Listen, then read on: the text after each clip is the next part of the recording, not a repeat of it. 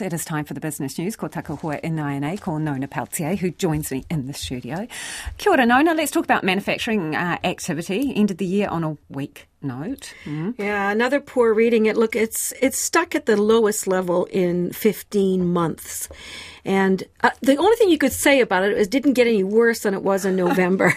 but it's three months of contraction. So we finished in uh, the end of the year at 47.2. Anything above 50 is expansion. Anything below, it's yep. contraction. So what are we talking about? We're talking about new orders, production, employment, deliveries, all in contraction. Increasingly negative outlook from manufacturers themselves. They're worried about the same things they were worried about pretty much all through the year. Uh, labor shortages, supply chain disruptions, and, and those are major problems. They're thinking that's not going to change much in 2023 with the outlook being as it is. So, well, we'll have to wait and see what comes in January. Okay, but Fisher and Paykel has lifted its full year sales outlook. Why do they feel so cheery? Well, this is not one of the manufacturers that's in contraction, I can tell you right now.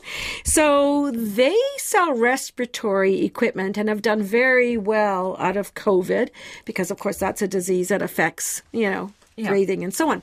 Well, China, as we know, has been going through a more difficult period managing COVID, and uh, they're running running with orders for hospital hardware and uh, consumable products, which are the masks, which uh, are used with the hardware in China. So Fisher and Paykel had to.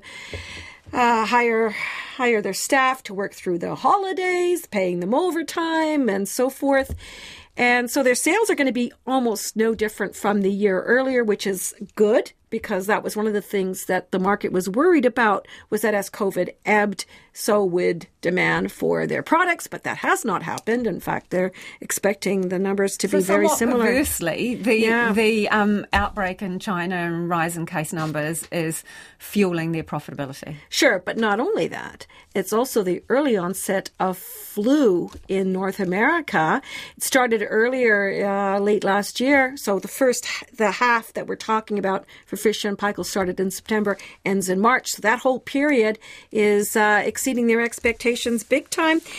And there's no end in sight, really, as the misery of the disease carries on, right? So, what news do you bring of the markets? Now? Well, as a result of that, Fisher and Paykel's their uh, full year outlook um, brought the market up, what? They finished up 5%. And that was enough to drag up the market altogether. So we finished up three quarters of a percent. Uh, it was a gain of 92 points to 11,977. And I have to say, in late trading, we were up over that 12,000 mark, which really looked quite positive.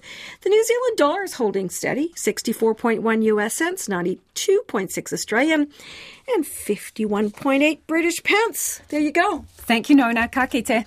Nona Peltier there with Business News.